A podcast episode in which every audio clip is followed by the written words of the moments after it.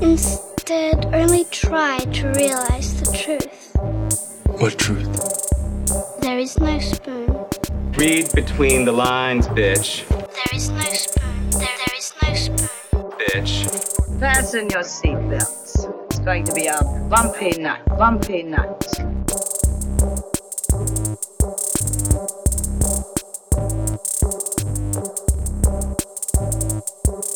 Saludos amigas y amigos, yo soy Mario Alegre Femenías Yo soy Rosa Colón. y esto es Desmenuzando. Yes. En el episodio de hoy continuamos con nuestro mes de Star Wars, hablando de The Last Jedi. Así que prepárense para mucho amor para esa película del director Ryan Johnson. Pero antes de eso, vamos a bullshitear un ratito sobre lo que ha estado pasando, lo que hemos estado viendo, consumiendo, leyendo. Rosa, tú fuiste al cine hace poco, ¿qué fue lo que viste? Vi Frozen 2. You went into the unknown. I went into the unknown. No. ¿Y qué te pareció el unknown? Porque para mí fue bastante known la película. It was pretty boring. este. A mí no me encantó Frozen la primera. Me gustaron más lo- me gustó más el short de Springtime. Me gusta el concepto de Elsa y de Anna. Y me gusta Noruega en general. Nada. Very nice. Por cierto, nada en contra de Noruega de parte Sí. de Rosa. Nada en contra de Noruega. Este, it's a lovely place I've been. It's great. Este, pero la- como que es, es sosa. Estas historias son sosas. Y este Frozen 2 es particularmente soso. Como que, como que soso. Sí, no parecería que tuvieron como cuatro años para elaborar una historia no, buena. para nada. Este, lo encontré bien point A to point B. Tú sacas rápido. O sea, me, pueden decir que es un kids movie, pero kids are smart. Ajá. Sí, no, no, no pueden despacharla con eso. No sorry. pueden despacharlo con eso. Este, se saca bien rápido cuál es el plot twist del final. A La- mí me pareció que era un remix de la 1, casi. O sea, Elsa se Bueno. va y hay que perseguirle, hay que buscar. Sí, y pero al esto- final alguien se congela. I know, but this one, bueno, a diferencia de la primera, this is about colonialism. Sí, está ahí en el subtext. Está en el text, porque los- el abuelo de ellos era como que... Bien cabrón, sí. Bien Estaba cabrón. Y ahora indígenas. resulta que ellas son como que mixed. Ajá. Son Este- bien blancas, pero son mixed race. Sí, pero su, su- este resulta, digo, supuestamente los native peoples de Noruega son Ajá. white looking y qué sé yo, aunque aquí lo tratando de poner un poquito más Inuit o alguna de esas tribus ahí. Este lo encontré, encontré que estaban, algunos personajes estaban bien charming, como el, el guard, este afro noruego, I guess. Ajá, sí. Y con lo poquito que le dieron, tenía, estaba funny. Me reían algunas cosas. Este, a mí no me fascina Olaf, of course. Este, pero encontré, yo no sé si es que no me recuerdo muy bien de las otras películas. Ah, también vi el Christmas Special que nos obligaron a ver antes de Coco. Este, Eh, énfasis en nos obligaron. si nos obligaron a ver, we were sitting there, we can't do anything. Pero encontré que como que el flow de que Olaf fuera este, buscando ese maturity and everything's gonna be... eh, me dio gracia, pero me dio mucha gracia cuando él contó la, la primera película. Ajá, porque te das cuenta de. No, pero vos, este, el editaje estaba nice, pero entonces él dice, and then the parents went off to a voyage and everything's gonna be great. Y después dice, parents and are then dead." the parents are dead, pero está en el fondo y está mirando para. Yo dije, ¿qué, ¿qué es esto? Estaba bien funny. Ese shot estuvo, the parents were dead. Este, me gustó mucho. Como todos los papás en Disney. They all Sí, die. they, they all died. Este, me gustó mucho también el Gecko, que es el este, Fire. Ajá. El. Fire Spirit. El Fire Spirit estuvo nice y no estuvo super intrusive. No es como que salió tantísimo. Me gustó el juego de escala con los gigantes. Las canciones estaban buenas, menos la de Ana. La, Es- la- es- es- no solo no está buena la de Ana, está, está de más en ese momento está de en la más, película. pero que no es Frozen como una canción de más, porque en la primera yo odio la canción de los trolls. como que odio la canción de los trolls. Eh, me gustó mucho el Power Ballad de Christoph. Ese para mí fue la canción de la, de Ese la estuvo, película. pero la- las poses que Lost hizo y todo eso está bien brillante. Cuando coge el cono y lo usa de micrófono. Sí, brutal, Y al brutal. final está el Bohemian Rhapsody, que están todos Súper así. brutal. Y todos los elks cantando con él en las vocecitas esas graciosas. Y es más funny todavía porque como ya sé que es el de Mindhunter, pues me tripea mucho. Como que- What? ¿Cómo que eres el de Mindhunter? Sí, ¿El actor? Ajá, él es el actor de Mindhunter, el No, principal. El principal. Yo no sabía que será él. Yes, Oh he my can God. sing. Cambia Mindhunter por completo para mí Ajá, ahora. no, yo también como que dije, pero es que de Frozen y yo, I am loving this series even more now. este, so que estaba fun y de verdad que le metí un montón. Me gustó eh, la Frozen tiene un montón de cosas buenas al final del día. It's just a little bit boring. Es como que Kristoff is actually a very good role model for, for masculinity en general. Sí, sabe lo que es consent. sabe lo que es consent y me gustó también hubo una línea que él dijo eh, I'm here what do you need versus what's going on there's huge rock giants como que no había que recap the story for him y Ajá. es como que Ana ¿qué estás haciendo? yo soy "Ah, I'll figure it out later este no me gustó que la animación estaba super nice, pero no me encantó que sintieron la necesidad de animarle las bocas como si estuvieran cantando en Broadway de verdad. A, a los, a los personajes, tú dices. Yes. Y, para mí no les quedó. O sea, no parecía que estaban cantando en Broadway. Pero estaban haciendo unas muecas extra de tú tener que abrir tu throat to sing. Y no me encantó cómo se veía eso. Yo estaba leyendo a alguien que sabe de animación en un podcast que, que yo sigo.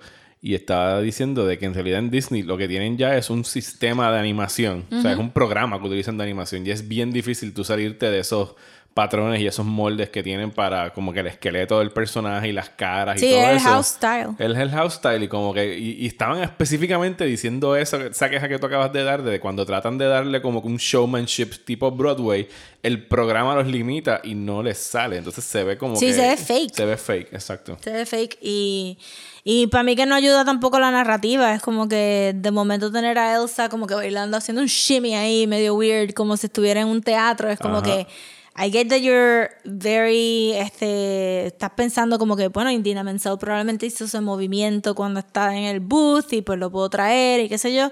Y es como que, mira, no, no tienes que hacerlo porque ella viene de Broadway y tú no. Y esa es Elsa corriendo encima de un océano and you don't have to do the same thing. Sí, parecería que estas películas están diseñadas para hacer adaptaciones de Broadway y ellos quieren como que bypass inmediatamente Which ir is para allá. fine, porque algunas, hasta algunas películas de Disney que no estaban hechas para Broadway han sido buenos shows, ¿verdad? Como The Lion King.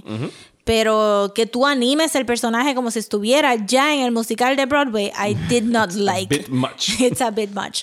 Este, pero eso sí, eh, spoiler alert para el final, mi gente. Cuando Christoph propone matrimonio a Ana, Por enésima vez. sí, Digo, no, no había- no lo había no lo había, no lo había terminado, no lo había terminado. Me dio un montón de risa porque Ana hizo todos los movimientos que Kristen Bell hace cuando está acting Ajá, surprise, ajá. que está parte de la carita y de momento sí fan herself como que está llorando y eso me dio mucha risa porque eso era puro Kristen Bell. Eh, me gustaron los colores, though. Los colores estaban nice. Mucho pinks, purples, blues. Pero hubo un momento, I did zone out un par de veces este, viéndola y era como que, "What- what's going on? Y todo eso se pudo haber resumido en un short de 10 minutos fácil. Yo me aburrí bastante. Eh, me pareció, como dijo ahorita, que era un remix casi de la 1. En términos incluso estructurales de, de la historia. Y para But tener cuatro show. años. Yeah. Sí, tú pensarías, bueno, ok, van a expandir la mitología, pero en realidad es como tú dices, al principio ya tú sabes quién es el Fifth Spirit y cuál Sí. es la descendencia y todo eso, así que tampoco el misterio es muy intrigante. Eh, los personajes no creo que tuvieron como un crecimiento de una película a la otra, siguen siendo una extensión de No, lo sí, que eran. son iguales, sí. Sabes que no, no sé. A mí me, me aburrió bastante mientras lo estaba viendo. No pienso que es mala, pero es como que un step down de la primera. Yo sé que te gustó más, parece que la segunda que la primera. Las dos me gustaron igual y no me gustaron igual. I, have- feel nothing. I feel nothing for this. ¿Cuál es tu opinión de Moana? A mí me gustó mucho Moana. Ok, está bien. A mí me Pero Moana es bien difícil porque we live on an island. Ajá. si estamos Es como que si tú no estás llorando a los cinco minutos de Moana, well, what, what are you even living for? tú no eres de aquí. Ajá, exacto. Es como que la primera canción como People Leave, you know, y, "Ah, la diáspora. es horrible, Moana, horrible and beautiful. Bueno, Frozen sigue en cartelera, sigue generando dinero. Creo que nos lleva cuántas semanas en la posición número Sí, uno. I mean, no está mala, pero pudo haber estado mejor. I mean, está sosa, ¿no? Es como que tú lo sales y tú dices, pues sí, la vi, ya está. No es como que... Tendremos una Frozen 3, lo más probable. Yo tengo Yo que decir que... invertiría más en Frozen Shorts. Yo siento que yo disfruté más el short de Navidad y el short de Springtime que las dos Va a películas. estar interesante porque el ahora con Disney Plus, Disney tiene tantas opciones de como que, ah, mando esto a Disney Plus y ya, kids are gonna eat it up, no importa dónde lo tire. Solo que no les dejan, o sea, en realidad la película está haciendo un chorro de chavos en taquilla. O sea, que mientras le genere buenos revenue, va, para que- el cine primero. Es que esa es la pena, porque what's not to like? Es como que un remix de The Snow Queen y tiene estas dos hermanas y tiene estos charming characters. Lo que pasa es que plot-wise no saben qué hacer con ellas dos. Y pues como que pues... Eso sí, mi sobrina lleva cantando Into the Unknown No, todo- todo el tiempo. A mí me gustó más Show Yourself. Show Yourself está bien buena. Más sí. que Into the Unknown. Porque Into the Unknown, cada vez que ella pegaba el grito ese de ah, y lo que decía es como que están, pues, estoy escuchando Stairway to Heaven de Led Zeppelin porque el grito es bastante parecido. Sí. Pero Into Show the Yourself. Unknown era impresionante por la voz de Indiana Ajá. Menzel, pero Show Yourself estaba más, más fun. Y la animación que usaron en ese momento con todas las cosas estas de nieve y que está en la cueva, Sí. y etcétera, etcétera. Ahí me gusta que Elsa no tiene absolutamente ningún restraint. Tú sabes que usualmente las historias de nenas que son poderosas le dicen, coro suave, coro suave, qué sé yo. Y ahí como que voy a explotar esta montaña. ¡Boom! no me importa. Pues curioso que estés hablando que hayamos empezado de animación porque de verdad que ahora que tuve que hacer, eh, estoy votando por primera vez en unos premios este año en los Critics' Choice y tuve que escoger, eh, tuve que escoger eh, películas animadas y a mí me gusta mucho la animación y todos los años es como que, wow, déjame poner esta película y aquella otra y este año ha sido para mí bien flojo en películas animadas. De verdad. Entre lo que ha ¿Cuál- salido- ¿Cuáles eran tus choices? E- Ese es el problema, que no, yo nada más tenía que mandar tres nominadas y me dio trabajo. Eh, y no fue hasta que la que vi recientemente que por fin pude poner una que estaba bien alta, porque puse Toy Story 4, que es como que, ok, no la vi. me gustó, pero no pienso que sea excepcional. Yo encuentro que fue como que, pues, otra secuela de Toy Story, pero la- los avances que dieron ahí tecnológicamente en términos de animación, sobre todo. Pero este año salió Into the Spider-Verse. No, Into the Spider-Verse es del año pasado. What? Sorry. What Sí, is no, time? si no hubiera sido fácil. Este I año... perceive time in a different Eh, way. eh, este, tú eres Manhattan. este año, eh, Into the Spider-Verse ganó el Oscar este año, pero es del año pasado. Oh, Eh, ay, esta era de Trump con el tiempo tan.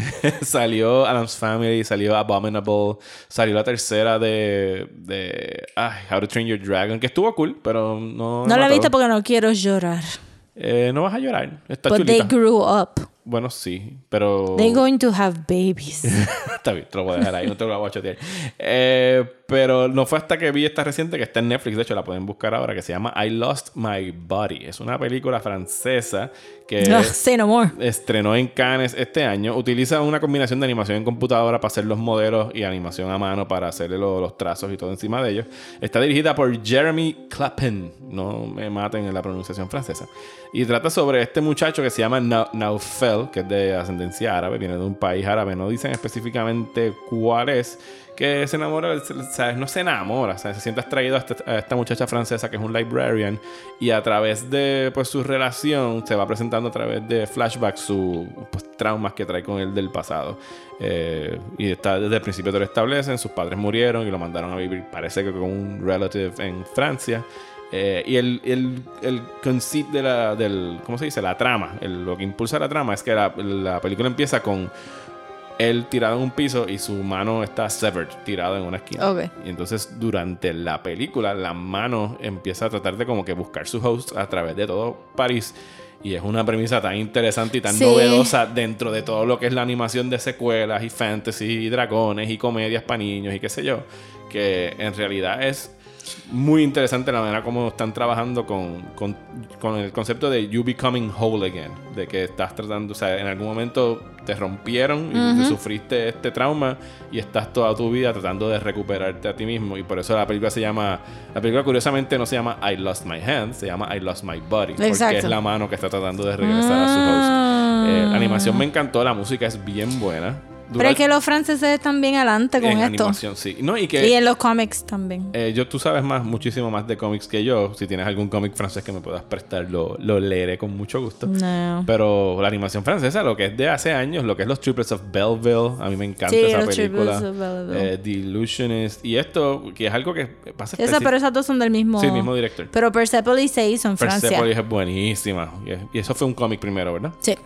Eh, que, que cuando llegan estas eh, nominaciones así para los premios a fin de año, tú te das cuenta de cómo cuando empiezas a ver nominadas de otros países, el, la- el medio de la animación tiene tantas y tantas posibilidades que están explorando alrededor del mundo y en Estados Unidos sigue siendo este producto comercial para niños y no puede ser más que eso, no se atreven a abordar más ningún otro tema a través de la animación, fuera de que venga a lo mejor un Charlie Kaufman a tratar de hacer un drama para adultos con stop motion animation, que fue Anomaliza hace par de años, pero son very Yo few pensaba and que eso far era between. puppets. Eso fue stop motion. Stop motion. Oh. Pero Eh, Fantastic Mr. Fox también. Sí, Fantastic Mr. Fox sigue siendo algo para niños-ish. no tanto a Wes little Anderson. bit-ish. Ajá. Young adult, este, tweens. Sí, tweens. Pero cuando veas esta francesa, de hecho es cortita, dura ochenta y pico minutos, la pueden ver eh, bien Nosotras vimos una frances- eh, francesa, yo vi una francesa en Netflix también que era de un nene que lo pone en un orfanato. Que era como que súper, sí, francesa Ajá. también, era stop motion y los diseños eran súper preciosos. Ah, sí, que eran unos muñequitos, Bello. sí, bellos, que era, Dios mío, ¿cómo se llama esa película? Salió hace dos años, eh, yo sé cuál es. La película se llama My Life as a Zucchini, tremenda película, no sé si está en Netflix todavía, pero si la ven por ahí, eh, búsquenla. Eh, entre otras películas francesas que ahora estoy buscando aquí en Google, ellos hicieron The Red Turtle, hicieron la de Little Prince que pusieron en Netflix, que también era una combinación ah, esa la tengo de- en el queue, no la he visto todavía. También era una película bien bonita. eh, Ernest and Celestine y April and the Extraordinary World, que yo creo que también está en Netflix. Sí, esa me suena como que está en Netflix. Que es así como que medio steampunky. Eh, es esa que está ahí, que es una muchacha y un gato. Eh, Ajá, ajá, están haciendo bien cosas bien chulas en, alrededor del mundo en cosas de la animación, pero aquí siempre en, en este lado es como que pues vamos a hacer Frozen 2 y Toy Story 4. Bueno, pero también es porque aquí se le deja, o sea, tú no, en Estados Unidos no hay un estudio como as- as- The Song of the Sea. no. Como que no hay mucho indie porque Disney se lo come todo, Pixar se lo come El todo. más indie es el Laika, que trabaja bajo Focus, que le distribuye las películas. y Pero sí, ya están grandes. ya están creciendo, sí. Sí. Pero No he tuviste. visto Missing Link, tengo que ver Missing Link este año, que todavía no la he visto. Carla me dijo que estaba bien buena después de que yo dije que I'm tired of white people ver. in Laika. Está en Hulu, la pueden buscar en Hulu. sí. A lo mejor ahora Pero también vimos otro short de animación que estaba bien bueno. ¿Cuál? Hair Love. Ah, ya, ¿tú, viste ese, ¿tú lo viste cuando yo lo puse en las redes sociales? Lo vi al. No, no- no lo vi en ese momento porque no podía llorar ahí, pero fui a llorar después por la tarde. Que no estaba chulísimo. Que está precioso. Está bien bonito. Es para llorar, gente. Sí, busquen Hair Love. Eh, yo lo puse en mis redes sociales la semana pasada. Si no, lo pueden buscar en YouTube. Hair Love, pelo, amor. Eh, es bello ese, ese corto animado. Yo creo que está en competencia para, para que lo nominen este Qué año en los bueno. Oscar. Porque parecería que fue un corto que fue Kickstarter first y después lo compró Sony, Animation Sony. para distribuir. Sí, porque no es algo que haría Sony Animation. No. este, y que va ahora mucho porque a veces la conversación de animación se va por ese lado, como que ay, la gente lo que quiere es superhéroes o lo que quieren son princesas y todo esto, pero desde hace tiempo Pixar un poco eh, testing the waters, pero haciendo shorts desde el punto de vista de POC, como Sanjis, este Superheroes creo que era. Ajá. Ah, esa corta Este, el de. Bao.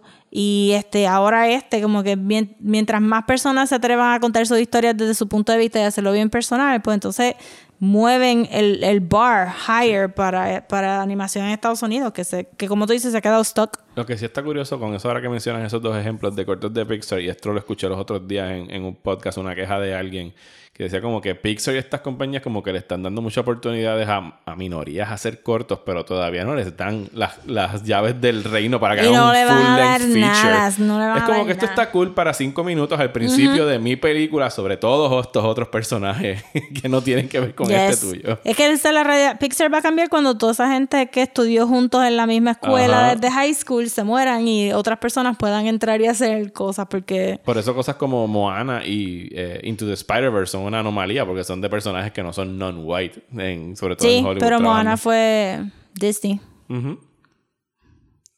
Sí, pero es Disney no tomándose muchos riesgos con una princesa. Como que vamos a hacer otra princesa. Ah, no, full, full. Pero, pero Moana es este, una anomalía bien grande porque ella no, ella no se enamora, no se casa con nadie al final. No hay ningún príncipe, no hay nadie. No hay ningún príncipe. Es como. No hay un love interest, punto. Ajá, este, el análisis de Moana que a mí me gustó mucho fue que ella gana sin ser violenta. Ella simplemente tiene que hablarle a Tefiti, eh, o como se llame. Entonces, le- versus este Maui que estaba por todos lados tratando de chomp. Ella simplemente como que passively fixes the problem. Bueno, y hablando de mujeres al, al rescate, Yes. el trailer de esta semana. Yes. Wonder, Woman. 1984. Vamos a cerrar con eso, Rosa. ¿Qué te pareció el trailer? Me encantó el A mí trailer. me gustó mucho el trailer. Curiosamente, cuando salió yo estaba en una actividad eh, de mi familia y lo único que me dio tiempo fue a coger el link y tirarlo por todas mis redes sociales y seguir andando. Y mis menciones y todas las aplicaciones de mensajería empezaron a, a ver un chorro de conversación y yo lo que vi era como que, ah, no me gustó, ah, pero esto, no, estoy como que me leí muchos mes. What? Y yo como que, diablo, pues está bien. Y cuando ya a las dos o tres horas cuando llegué a mi casa fue como que, pues ahora lo voy a ver y fue como que... De que ustedes se están quejando, este corto está nítido. no, me Sí, gustó. no, mi Facebook se estaba cayendo como que this is the best. A mí salió al final con el fucking suit de Kingdom Come. Ese es el suit de Kingdom Come. Sí, ese es el suit de Kingdom Come. ok. Eh, eh, ok, háblame de Wonder Woman. Wonder Woman 1984 es un cómic, así se llama el cómic. No, ¿No? ¿Pero No. tiene que ver con ese año en específico o qué? no, no creo. Este. No hay, un- una historia que se llama 1984 ni No. por el estilo. Ah, ok. Es que cuando te iba a preguntar me dijiste que sí que había un cómic que era Wonder Woman 1984.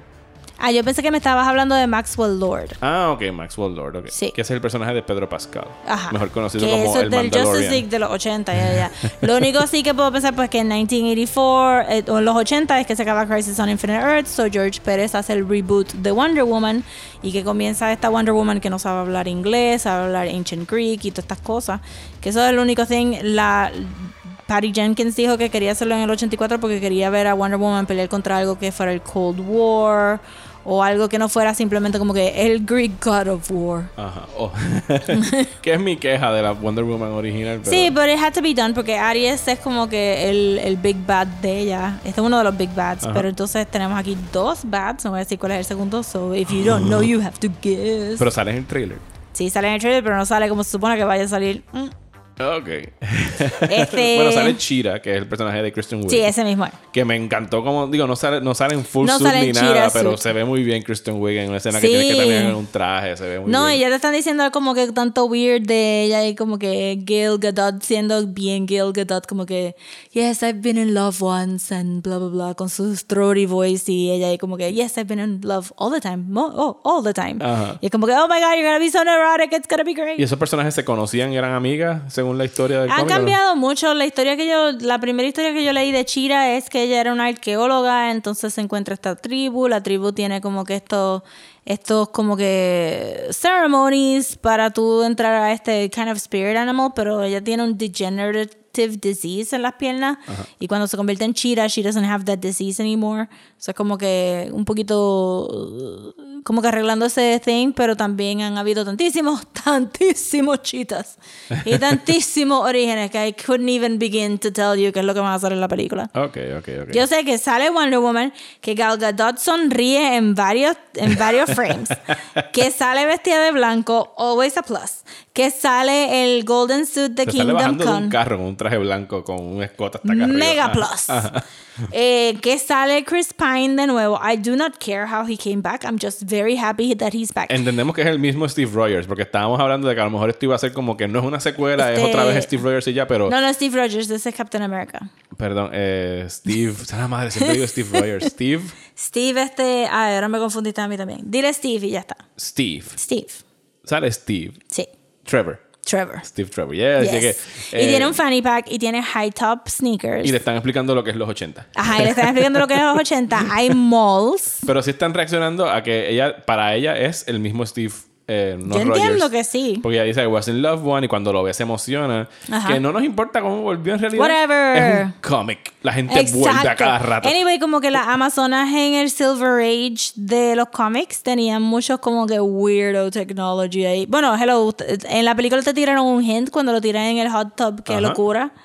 Que él está ahí como que blip, blip, blip, blip. I'm in a hot tub, that cures me. Él explotó en un avión, pero no importa. So full como que. But did he though? Did we see the body? Who no body, cares? no evidence. no importa. Y si lo hacen y si te dicen como que mira, Steve Trevor dejó un pelito en Paradise Island and we could clone him and he's happy now and he's Mira, great, I'll buy it. A mí me gustó tanto la química de Chris Pine y Gal Gadot que I don't give a Sí, fuck. full, full. Y el personaje de él estaba nice. Y me gusta que, que si él está peleando en los 80, pues va a ser un reversal del rol de ella en, en la primera, donde ella la tuvieron que explicar todo el World War One era. Este, y también me gustó este Pedro Pascal como Maxwell Lord. Se ve smarmy, se ve cool. Me gustó las escenas que vimos con las Amazonas. Que de estaban ella haciendo un training, brincoteando sí, como en, uno- en unos el contest y el de estos sí. So, vienen las salió- Amazonas de vuelta, so I'm happy. En uno de esos clips sale como una fracción de segundo Diana de niña, o sea que tiene que haber Ajá. algo de, de flashbacks de ella So, entrenando. eso o quiere decir así. que no nos han dicho, pero que probablemente Robin Wright regresa para ser de, an- de, T.O.P. o como se llamaba. Ella habían, la dicho, mamá- ella habían dicho ya que va- va- iba a salir en las secuelas, que iban a ¿Ah, sí? flashbacks. Sí, sí, va a regresar. Es que Robin no Wright. sé, ella es tan misteriosa. Sí. Alguien I don't tiró know. por ahí la teoría que le he estado viendo correr de que Steve Travers podría estar solamente en la mente de Diana, pero, eh, Pero vimos que le dio un puño a alguien. That's pretty eso también hard to- podría pasar en la mente de Diana. Pero... I guess, pero es como que, why would her mind go to the trouble? Gente, son diosas griegas. O sea, los dioses Ajá. griegos pueden resucitar personas. Who cares? Es verdad, Diana lo único que tiene que ir es a rezarle a whatever God. Y es como, Y, ok, aquí Can you bring him back? yes, I can. yes, I can. There you go. Pero como you. griego, it's gonna cost you. Así que. Pero más importante todavía, she can ride lightning. Y eso es algo importante del cómic. Eh, no, Ok, no importa. she just, that looks really cool. Ok, está bien. no, que pensaba que era como que este cool no, no, es que había como hecho. que eh, se ve cabrón. Pensaba que era el equivalente a Captain America cogiendo el, el, El- el martillo de Thor. Yo no sé el cómic ahora, pero el cómic antes no hacía tanto con el Golden Lasso. Y en esta película están haciendo Sí, mucho están con haciendo el un montón lazo. de cosas con el Y lazo. se ve bien que, cool. yes, se ve súper cool. Y ahí, wush, wush, wush. No, cuando le da la bala con el bracelet. Ajá. Va a, estar, va a estar buena. A mí me la gente no va a poder con esta película. y aquí la vamos a estar I reseñando. know, y en el mismo año va a salir Birds of Prey y Wonder Woman. El año que viene es el año de DC, mano. Sí. Y sale, sale algo más de DC el año que viene que I don't care about anything else. no, no. Black, ah, no, Black Adam la pusieron para el 2021 y Batman, la nueva Batman es 2021 también. Sí, porque se va a tardar un poquito. Yo juraría que había otra cosa para el año que viene. ¿Viste que. ¿Viste que Robert Patterson dijo, I feel like stirring the pot? Yes, you do it, Robert Pattinson. sí, digo, Bueno. Batman is not a superhero. El cast, el crew y el cast del crew que están montando para esa película, eh, yo sé que yo he dicho como que por favor manden hibernar a Batman en el cine, no quiero más Batman, pero lo que es el director, ve el nice. elenco, Sí. eh, se ve cool. Pero él dijo que Batman is not a superhero. Which is technically true. Ya está empezando a joder. Y él está, y todo el mundo en Twitter está. El pendejo de Twilight. Ajá, y es como que, but it's true though. He's a vigilante. Ajá. No tiene nada, no tiene superpowers, so no puede ser super. Bueno, pues queremos hablar de The Last Jedi. Sí. Hablemos de The Last Jedi. Yes.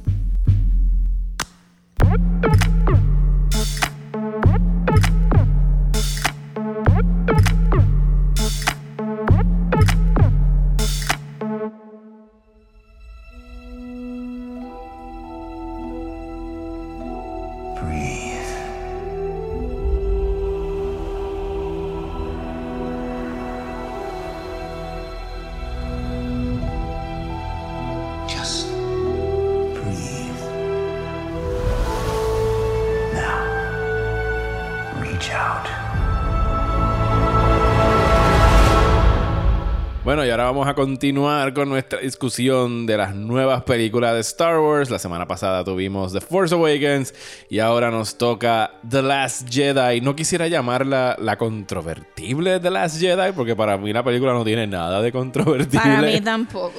Pero así es que lamentablemente se ha convertido en un punto de mucha, mucha... eh, Este es el punto de caramelo de Toxic Fandom. Sí, mucha disputa entre los fans de Star Wars y los que nos gusta mucho Star Wars. vamos Yeah. a poner así la división. Eh, pero no vamos a abordar eso ahora, lo, aborda- lo- lo tocaremos si hace falta mientras estemos hablando de la película.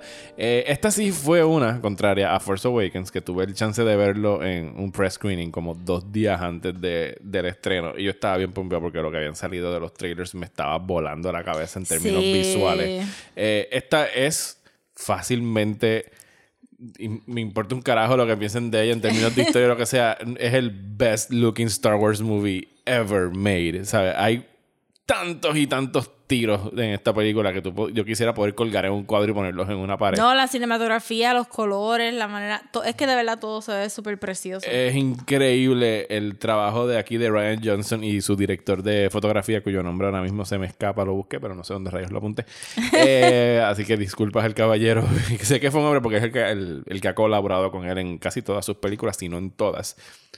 Eh, pero esta sí la, tuve, la pude ver en una conferencia de prensa y para mí fue amor a primera vista. Me dio, me- agradezco el que haya tenido esa experiencia dos días antes porque el, el- la parte tóxica de esto y las reacciones eh, negativas empezaron a salir bien rápido después del estreno. Así que sí pude estar dentro de esta burbuja un tiempo donde no estaba yo reaccionando a la reacción a la película, Yeah. sino que era yo dentro de mi propia cápsula eh, viviéndomela completa, ¿sabes? Y, lo puedo decir desde la primera vez que la vi, yo nunca tuve issues con, con el portrayal de Luke Skywalker, nunca tuve issues con lo que estaba sucediendo con, eh, con Finn y Rose. Sí pensaba que era como que a lo mejor la parte más aburridita y floja de la película, pero me parecía que estaba tonalmente... A mí me gustó. Yo tampoco. Yo la fui a ver normal, with normal people, y todo el cine estaba súper pompeado. Todo el mundo estaba reaccionando bien pompeado. Y a mí me encantó, from beginning to end. Yo no podía creerlo. Y yo caí full en el final también. Hice como que mil excusas para validar mi, mi caída, porque yo estaba en el cine como que, pues qué bueno que le está haciendo eso. Ay, pero mira para allá. Y después fue como que, ¿what? Ajá, ajá. No, este, estaba, estaba de verdad super nice y la vi con, con amigas y todos estábamos super chilling. Después fue entrando a Facebook y, y en parte... Y ver la reacción de la no gente. en Twitter, porque mi, mi burbuja de Twitter es un poquito diferente. Está a- mejor, está mejor curada. Sí. sí, a mí me pasa también. Este, en Twitter había gente reaccionando al toxicness, pero en Facebook estaban full on toxic y de momento se convirtió en, en quejarse de The Force Awakens también retroactivo. Sí, era como que, pues esta es mala y aquella también era mala. By the way. Ajá, exacto, era como, what? Ah, Pero, espérate, When did ustedes no estaban happen? todos como que locos con esta película. Entonces, y caíamos en el debate de aquella película se pareció demasiado a Star Wars, no sirve. Esta película es muy diferente a Star Wars, Sí. tampoco sirve. Y era como que, pero ¿cómo, cómo Pero, pues, funciona sí, esto? no, el, el- hesitation que tú acabas de decir en el... Tú te quedas, wait, espérate. ¿Sabes lo que le hacía falta, Rosa? ¿Qué? Un Baby Yoda. es lo Eso que- era todo lo que le hacía necesita- Si falta, le ponían sí. un Baby Yoda de las Jedi, de momento todo es este... todo estaba solucionado. Sí, porque yo he escuchado de Mandalorian, no se parece a nada a Star Wars, es un western and that's a good thing. Y yo, what? Excuse me, what? Pero no vinimos a tirarle a The Mandalorian. Pero le podríamos tirar a de Mandalorian. Pero no vamos a perder el tiempo tirando a Mandalorian. Vamos a hablar de las Jedi. Eh, la película arranca justo donde acaba la anterior. Ya tenemos al Resistance huyendo del planeta donde estaban al final de The Force Awakens porque está llegando el First Order a atacarlos y ellos tienen que rápidamente improvisar una misión de, de escape, un escape plan para salir de ahí. Eh, Poe Dameron está haciendo de las suyas, tirándose, o sea, haciendo un loose cannon muchas veces que no piensa las cosas, llevándose limazos de Leia y de otras mujeres líderes en la resistencia Yes. que piensan antes de disparar. Así que desde que estamos comenzando, Poe eh, tiene más protagonismo en esta película que lo que tuvo en Force Sí. Awakens porque no estaba haciendo mucho en la, en la otra película. Y tenemos una muerte significativa. Tenemos el bombardeo de esta nave grande del, del First Order El Dreadnought. el Dreadnought, que es el nombre que, que le ponen. Y ahí tenemos pues una, una de las muchas personas que mueren en ese ataque, que no fue muy bien pensado por Poe, aunque tuvo el resultado que quería, pero se sacrificó mucho. Y es lo que Leia, Leia le dice, como que no podemos sacrificar a nadie en esto. O sea, estos son sí, vidas. exacto. Este, there were heroes. The heroes died in, in that mission. Y ella le dice, dead heroes, not le- no leaders. Ajá. Este, que también, sí, porque The Last Jedi es Poe aprendiendo a ser un líder, Finn aprendiendo a quedarse en vez de correr, y Rey aprendiendo a ser un Jedi, not Jedi. Rey aprendiendo a never meet your heroes. Es mucho- una, mucha, mucha conversación sobre eh, qué es un héroe desde el principio de la película, qué Sí. representa y qué deberían ser las cualidades de un héroe, que es algo con lo que está luchando el personaje de Luke durante toda la película y que lleva luchando con ellos durante lo- todos los años que ha estado viviendo ahí como un ermitaño. sí, Luke está ahí más como que, ¿qué pasa cuando tu leyenda sobrevende lo que tú eres? Cuando te, que- tú- o, cuan- y- o los peligros de tú beberte tu propio Kool-Aid, de ser Ajá, arrogante exacto. y decir como que yo soy Luke Skywalker, yo... Yo puedo con esto. Ajá. En vez de pedir ayuda. Pues entonces, una de las personas que muere ahí, vamos a conocer más adelante, que es la hermana de, de Rose Tycho. Tycho, ¿qué se Tico. Tico, que es uno de los personajes nuevos. Pero rápido que tenemos ese prólogo, regresamos a Acto, que es donde está eh, Acto, creo que se llama la, la isla donde La está isla, sí. eh, Luke. Tenemos a Rey estrechando su mano, devolviéndole su lightsaber a Luke. Luke Skywalker lo toma en sus manos. Esto es el- momento rosa que llevamos dos años esperando para escuchar las primeras palabras de Luke Skywalker. ¿Qué va a hacer con el lightsaber rosa? ¿Qué va a hacer? ¿Qué es lo que hace? y lo tira para atrás. Y mucha gente se encojonó. Yo me reí en el cine. Yo me reí también. Es como que yo no sé, yo no sé si es algo de, de Mark Hamill ya viejito.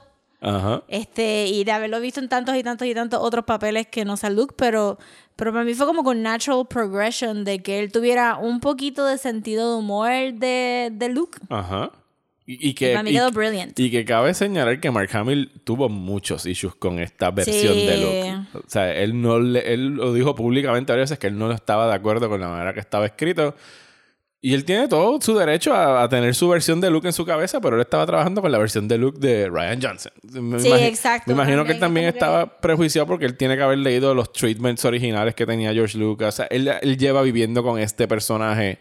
But he's not a writer. So No. para mí como que Pero sí lleva- pero se entiende que él tenga un, un apego a este personaje porque es su, no es su personaje, pero Claro, pero yo Es él, entiendo es como que de mucha, mucha de la queja que él pudo haber tenido y también este mucha de la queja que las otras personas tienen, eh, it boils down to a que su idea de héroe no es este no es esa, o sea, yo no entiendo cómo tú no puedes ver The Last Jedi y pensar que esa muerte fue heroica, que, no, fue, heroica. heroica. Lo fue. Este, y que, que es menos válida que tener a Luke literally este, swinging his saber around contra todo el, el First este Order Fleet.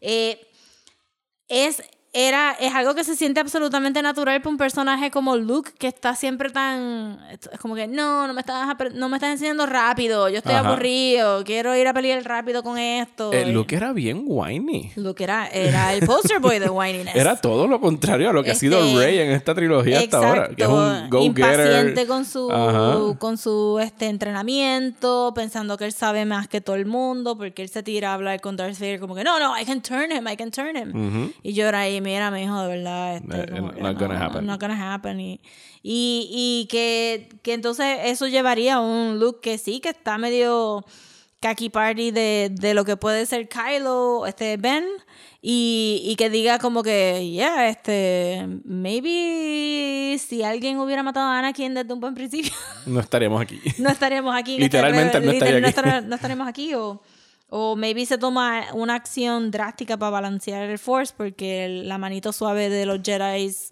con Anakin Skywalker hace tiempo atrás, mira dónde llegó. Sí, y que, bueno, y ese acto de él de tirar el lightsaber es la primera señal de la subversión de lo que viene a continuación en esta película, porque está literalmente subvirtiendo las expectativas del público. Es como que, que- pero en realidad, ponlo de cualquier otra manera, que se sub- que tú hubieses dicho, fue- fuera de tirar eso, se siente como que, espérate, anda para el carajo, ¿qué va a pasar? ¿Qué es lo que él podía hacer?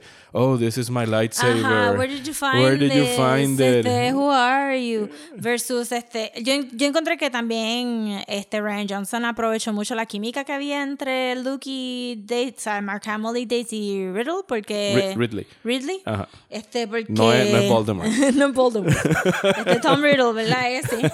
Este que, que de verdad se nota como que un warmth eh, que Luke quiere proyectar, pero no quiere invertir su tiempo en otro aprendiz. Porque ya que pasó por eso. No, es que de verdad está súper bien hecha. Hablemos, vamos a, vamos a quedarnos entonces hablando de Luke un rato en vez de Sí. hacer un, Sí, sí, vamos a hablar de Luke. un, recap de, de las Jedi en general, porque ustedes la, la han visto. Yo, yo siempre he partido de. Yo he argumentado que Luke Skywalker en realidad nunca acabó su training. ¿No? En ningún momento en la trilogía. O sea, y, estoy, y no me vengan a citar Expanded Universe, etcétera, etcétera, porque yo me estoy basando en lo que Luke no pudo ni levantar el, el, el, El- el X-Wing de él. O sea, para mí, lo que ha salido en cine es canon, cualquier otra cosa no le hacía caso antes y ahora no le estoy haciendo caso tampoco porque lo eliminaron de lo que fuera eh, canon. Luke Skywalker fue a Dagobah un weekend. Un weekend. Literal.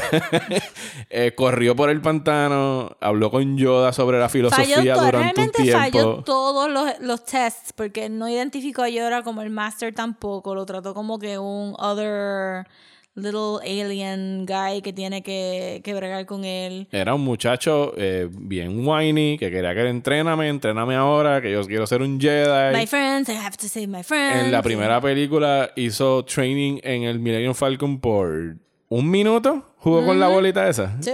Más o menos. Un hot second y se quejó. Eh, sí, es como que, ay, esta mierda me disparó. Ajá, exacto. Eh, en la segunda fue con Yoda un weekend. Esto está pasando más o menos en real time mientras Han Solo y Princess Leia están tratando de escapar. Así que él no estuvo tanto tiempo alejado de ellos.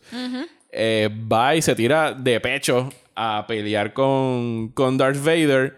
Pierde. Pierde su mano, pierde asquerosamente en todo. Se llevan a Han Solo. El timeline no está claramente establecido cuánto tiempo pasa entre Empire Strikes Back y Return of the Jedi. Los cálculos que he visto así y todos son, o sea, no hay nada específico en la película que te diga cuánto tiempo pasó, pero digamos que sea un año o dos. Cuando él regresa a Tatooine, él llega vestido de negro. Sí. De una forma muy similar a lo que haría Kylo, Ken- Kylo Ren para aparentar ser más de lo que Sí, es. exacto. Él no volvió a Dagobah a entrenar con Yoda. No, él Cuando- volvió a bury him. Cuando él regresa a Dagobah, él no había vuelto desde que lo vimos en Empire Strikes Back cuando Yoda ya está todo jodido y se va a morir. O sea que él no volvió a entrenar con Yoda. ¿Qué, qué- en qué momento entre Empire Strikes Back y Return of the Jedi Luke se convierte en un Jedi? No sabemos, pero o sea, eh, lo que me refiero con esto es que Luke no era un Jedi como los Jedi del pasado que de verdad entrenaron desde que eran un Padawan. Era Ajá. un Jedi que era un Master of it all él le gana a Darth Vader, un viejo de sesenta y pico de años, en una máquina que lo ayudaba a respirar. Eh, y lo que hace es tumbarlo y le gana. Lo vence en el, Sí, en el lightsaber duel. Yo no creo que si de verdad eh, Darth Vader, como probó en Strikes Back, lo hubiese tirado con todos los Force Powers, pudo haberle ganado. Además de que había como que un conflicto dentro de Darth Vader en ese, Sí, en ese exacto. Se momento. supone que la línea de Anakin es como que I'm kind of good too y pues uh, this my Pero estaba viejo, era un viejo de 60 Sí, estaba años. Es lo mismo que cuando pelearon dos viejos de 60 años en, al principio de Star Wars. O sea que Luke parte de Return of the Jedi como el héroe de, Sí. de la rebelión, el que logró ganar al imperio, etcétera, etcétera. Y uno especula, volvemos, esto es solamente en la película lo que estamos eh, sacando esta información, que de ahí para adelante él dice, yo puedo entrenar Jedi, ¿por qué no? Exacto. O sea que estás partiendo desde un punto de arrogancia de que porque tú fuiste un weekend a un, a un a un weekend getaway donde te aprendemos a hacer un Jedi en 72 horas, eh, pues él podía hacer lo mismo que hacían los que venían antes. Y él tiene ese momento de percatarse de su error en esta película y lo dice, The Hubris of the Jedi. O sea, yo pensaba, yo me bebí mi propio Kool-Aid de la leyenda de lo que era Luke Skywalker porque pude vencer a Darth Vader, de que yo era lo suficientemente capaz para entrenar y ser un buen guía para estas próximas Sí. personas. Él está aceptando sus fallas como personaje, sus character faults. The Jedi are romanticized, deified. But if you strip away the myth and look at their deeds, the legacy of the Jedi is failure, hypocrisy, hubris. That's not true. At the height of their powers, they allowed Darth Sidious to rise, create the Empire, and wipe them out. It was a Jedi Master who was responsible for the training and creation of Darth Vader. And a Jedi who saved him. And I became a legend. For many years, there was balance. And then I saw Ben, my nephew, with that mighty Skywalker blood. And in my hubris, I thought I could train him, I could pass on my strengths. Leia blamed Snoke, but it was me. I failed. Because I was Luke Skywalker, Jedi Master. Y las fallas de- del mito en general, porque algo que también va pasando de las precuelas para acá es eh, lo que cuando Luke y Obi-Wan están hablando en las originales, tú sientes que hay un nivel de respeto y adoración hacia esta, lo que este Han Solo llama religión Ajá. de los Jedi. Pero tú ver, eh, tú ver a los Jedi eh, actually doing it Ajá. es como que traía muchos problemas. Eran un force, un peacekeeping force que se metía en problemas políticos de planetas pequeños. De momento, este eh, no pudieron reconocer el Sith threat. Eran bien burocráticos también. No estaban, estaban viviendo como que en un lap of luxury en Coruscant. ¿Qué lo dice ahí? At the height of their powers, los. Jedi no vieron el, el, el rise del, del, del Dark Sidious. y un overall como que como que un overall bloatedness de lo que es el Jedi Order de tu, y haciendo lo mismo que hacen los este The Empire llevándose en el chiquito separándolos de la familia este metiéndolos a, a- a hacer estas cosas que los nenes no entienden muy bien qué está pasando y de momento ni tan siquiera en los mismos ranks de ellos porque había de momento un Jedi que estaba haciendo clones que ellos ni sabían qué era lo que le estaba haciendo y no sonan como que super great No, o sea, eh, eh, cuando él tiene todo ese discurso que lo hace en este salón en, en. Acto, que él, él- todo lo que dice es como que, sí, el tipo tiene toda la razón en lo que está diciendo. Y es el primer old Jedi character, además de, de Obi-Wan y Yoda, que para paralelismos todos acaban como ermitaños derrotados en un sitio medios cascarrabias y, y cranky. Luke está haciendo exactamente lo mismo, pero él es la primera persona que dice a viva voz y lo acepta, estos son mis errores, estos fueron los errores del Jedi Order y por eso esta organización no debe continuar. Exacto O sea, yo, eh, it must end with me. O sea, yo no quiero entrenar a más nadie. Que es lo mismo que está diciendo Kylo Ren, pero en otro tono de voz. Sí, o sea, tenemos figuras que incluso Rey también está ahí. Son dos personajes que quieren lo mismo, pero lo quieren de maneras diferentes. Exactamente. Que eso es usualmente lo que divide un héroe de un villano. Sí.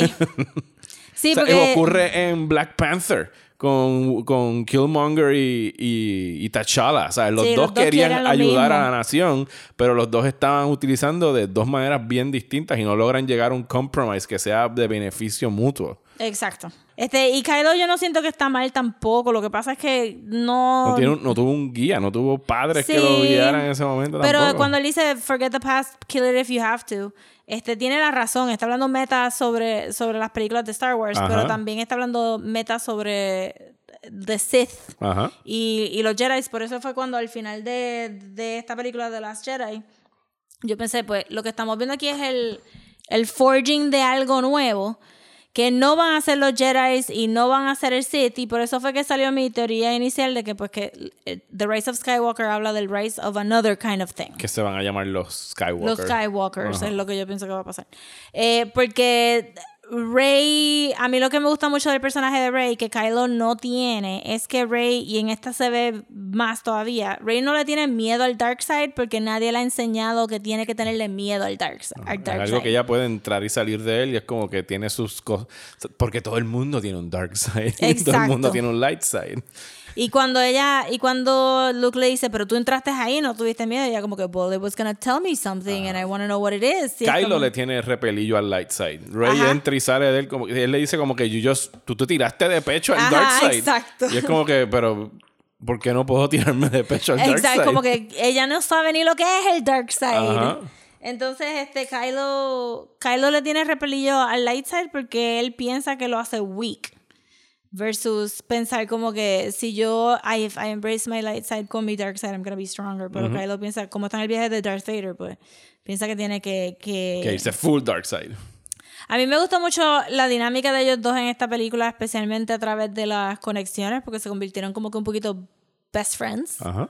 Este, especialmente cuando cuando él él como que hasta se siente se le nota más el self-loathing en esta película con las interacciones de Rey porque él, él le dice dile si tú lo que estás pensando de mí es lo mismo que pensaste en el bosque tú sabes que I was a monster y ella le dice you are a monster Ajá. y, y pero después cuando ya entra el Dark Side y el Dark Side no le dice quiénes son los papás because they're nobodies Ajá. este, ella está hablando con él y, y está hablando como que tan sincero y él está actively listening también. Él no lo está haciendo porque piensa que, que la va a turn to the dark side. Es cuando ellos se tocan, después de que ella habla con él, que los dos ven su opposite este, futures, ¿verdad? So que él estaba siendo genuino. Sí, los dos ven el futuro correcto, solo Sí, que otra vez exacto, de, de de- de interpretaciones de distintas. interpretaciones distintas. Y eso estuvo super nice también. Este, a pesar de que fue supuestamente Snoke, aunque no estoy fully convinced. La que, el que hizo el bridge. Ajá. Ajá. Porque he was talking a whole bunch about it y medio braggy. Era como que, did you though? Porque Mm, Es, en, es su esta palabra película, contra la de ellos, en realidad. en esta película me pareció que hubo un si hay un balance in the Force y hay un light side y hay un dark side, y el dark side es Kylo y el light side es, Rey, ¿qué pintas tú en esta historia, my dude? Porque it just seems to me que ellos dos son más poderosos que tú anyway, so exit Y Snoke. probaron que lo era. Ajá. Y me gustó también mucho eso porque muchas de las críticas A fue mí me como que encantó que... se limpiaran a Snook. que, que Snoke no era importante, que Snoke no tenía ningún valor, pero es como que, but he kind of was very important porque Kylo estaba looking up to him. Eh, Se, se dio cuenta que él lo sobrepasó hace tiempo, por eso es que Yoda le dice a Luke como que we are the things that they grow beyond. Ajá. Eh, lo único que Yoda y Luke están pensando como que más just gonna fade into the, the force and be all happy and shit versus este Kylo ahí como que that means I have to kill my master. Es como que es el leap. Rajatabla. Ajá, bien brutal como que yo le sobrepasé a mi master but I have to kill him. Eh, so que eso también estaba bien interesante. Siento como que hay un que toda la película es muy al deconstruir lo que es el Jedi pues te deja abierto a pues qué realmente es lo que está haciendo Rey. Y que ya vimos en los en los trailers que ella sobrepasó whatever Luke could have taught her anyway. Ujú. Eh, Y aún así ella misma no se diría que yo ahora yo soy un Jedi. ¿Por no, qué hice exacto. esto? Yo pensaría que ella nunca se, iba- se va a identificar como, un Jedi. A lo mejor se va a identificar como un Skywalker. Me gusta esa, esa Pero es que es the tuya. logical conclusion. Esperemos que sí, que tengas Eh, razón sí, por ese I'm lado. sure que JJ lo va a hacer más bonito y más elaborado que yo. I'm just saying que la película habla también de la necesidad de legends, porque Luke might not want his legend status, pero su status as a legend serves a purpose adentro del Resistance y del Rebellion. Y eso es a la conclusión a la que él llega. Así que cuando yo escucho a personas decir que esta película asesina al personaje de Luke Skywalker, para mí es una progresión tan orgánica y natural del Luke Skywalker que conocíamos y que atravesó por ese problema con su sobrino y que sigue siendo un whiny asshole. Solo que ahora está viejo y está cranky, ¿sabes? Luke Skywalker no era Han Solo, él no era el cool gunslinger del espacio. No. Era un muchacho que de verdad que pues cayó aquí de carambola y da la casualidad que tenía el Jedi Blood y la, le- le- legacy Sí, de ser un, de ser parte de los midi-chlorians o whatever. No puedo creer que acabo de mencionar eso. Sorry, perdón. Eh, pero para mí el, el- el significado de lo que era el final dice como que, ok, yo sé que esto está mal. Yo sé que yo no soy la gran jodienda. Pero yo veo el valor de lo que yo significo para estas personas. Y yo estoy aquí y voy a hacer esto al final con la fuerza que me queda. Algo que posiblemente me va a matar. Nada más que para simbolizar algo para ellos. Así que me voy a Astral Project a través de un chorro de años luz Que quedó perfecto. que queda cabrón. Y, y la gente se queda en oh de que llegó Luke Skywalker porque es algo que nada más habían escuchado en mitos y leyendas sobre Luke exacto. Skywalker. Sí, porque no, nunca voy a entender muy bien por qué. Pero Star Wars no tiene un sistema de información. y no tiene un sistema de, de record keeping. So, no es como que en cualquier otro mundo, en cualquier otra historia de ficción, alguien hubiera romantizado la- las historias de Luke Skywalker. Pero aquí literalmente es todo oral tradition, which boggles the mind, porque son planetas light years away from each other, but oh, fine. La cosa es que sí, la idea de que los Jedi sobreviven, sí, la idea de los Jedi sobrevive, pero no es suficiente para que la gente diga, I'm gonna start a religion que se va a llamar los Jedi, me voy a poner un little kyber crystal como la mamá de The Rogue One and it's gonna be a thing. No, eso no sobrevive. Este, hasta la idea de Han Solo, que todavía existe Ajá. y que está por ahí jodiendo. Eh, y como quiera, Ray dice como que Han Solo, the smuggler, Ajá. y el otro, pues he was este... General en la eh, rebelión. exacto, un war hero, y Chewbacca ahí como, "Mm, I don't know. Son las dos, pero whatever. Whatever. este, que, que hay tanto misinformation que aunque la gente supiera de Luke on a general basis, él tenía que hacer ese appearance porque es necesario mantener e- ese flame en particular de él de verdad siendo una leyenda. Porque Luke es una leyenda. Sí, es lo que dice. We are the light that sparks the... The, the, the fire that will become the... Pero aunque Luke no aunque Luke sepa que él no es un good Jedi. y que he's él not. falló. Ajá. But he still un símbolo Él está ahí para importante. inspirar a las personas. Y esas dos cosas pueden estar completamente divorced from each other porque a, a pesar de que él no se considera un, un good Jedi, he does sacrifice himself. ¿Sabes? Como que sabiendo lo que estaba haciendo de, pues mira, le puedo sacar un par de añitos más en la isla o I can just fade away slowly Ajá. into the sunset. Este, que eso también te hace un héroe. Es, es, es- su muerte es heroica, su sacrificio es heroico, pero no es heroico de voy a pelear con Saber Sword, este, al- eh, todo el fleet de, de New Order, eh, de, El First Order. del First Order. Yo le voy a cambiar el nombre a New Order. Sí. Le vamos a poner música vamos de a New poner Wave. música de New, New Wave.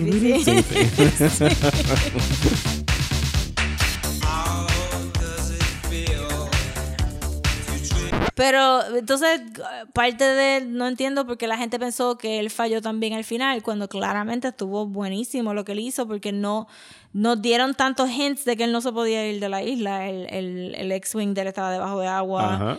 That- aunque lo sacara era agua de, de mar gente se iba a desintegrar en rust el momento que saliera del agua De hecho, mucho duro allá abajo. sí, de verdad que sí. Y que, que él hizo lo que, lo que tenía que hacer para poder ayudar y que solamente él podía hacer eso.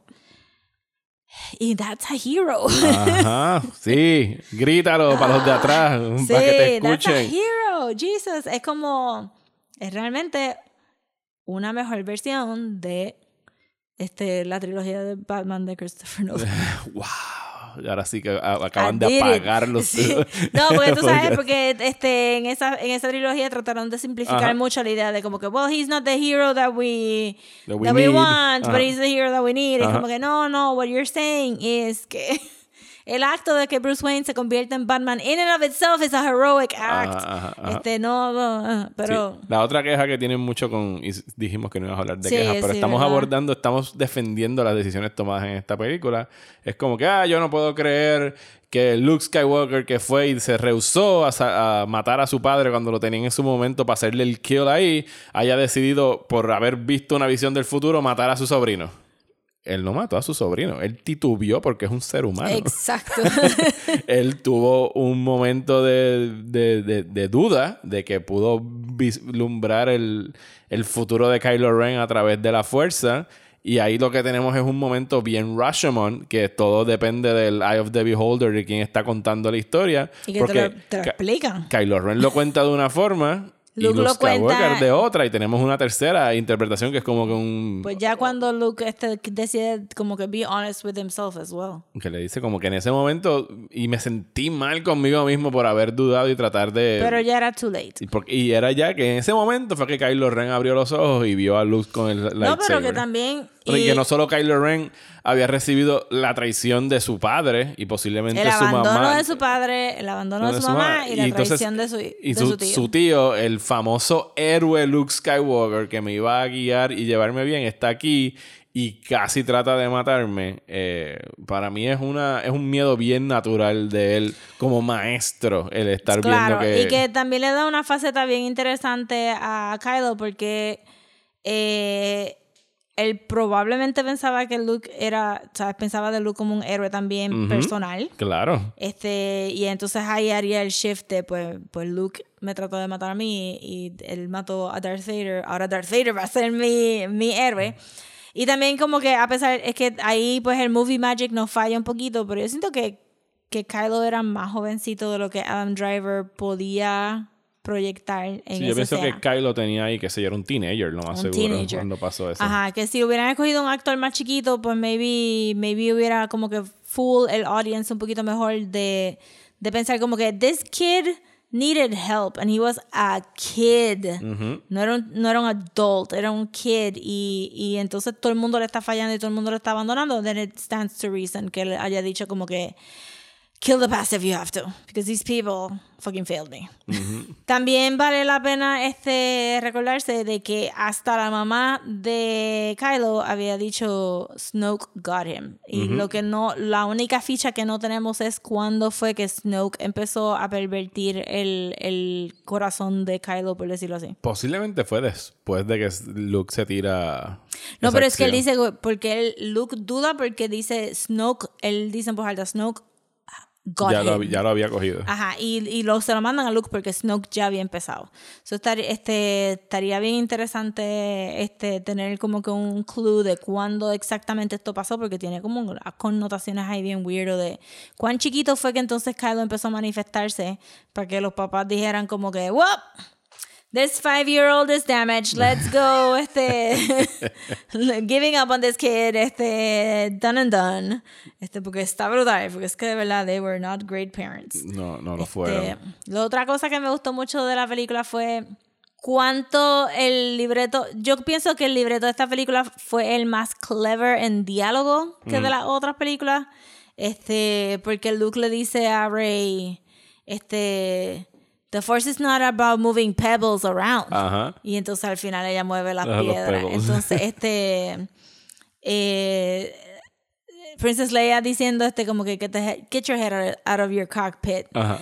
Brutal. Este, que tuvieran ese jab de como que you can't solve everything by getting on an X-Wing and shooting, este, eh, este, and shooting things. Y como que permission to get on an X-Wing and shoot things. Y como yes. Go.